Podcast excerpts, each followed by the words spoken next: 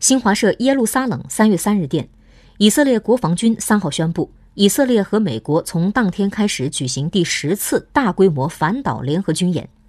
以军当天发表声明说，双方将于三号至十三号举行代号为“杜松眼镜蛇二零二零”的联合军演。来自美军欧洲司令部的约两千五百名军人和以色列国防军防空、后勤、医疗等部队的约一千人参演。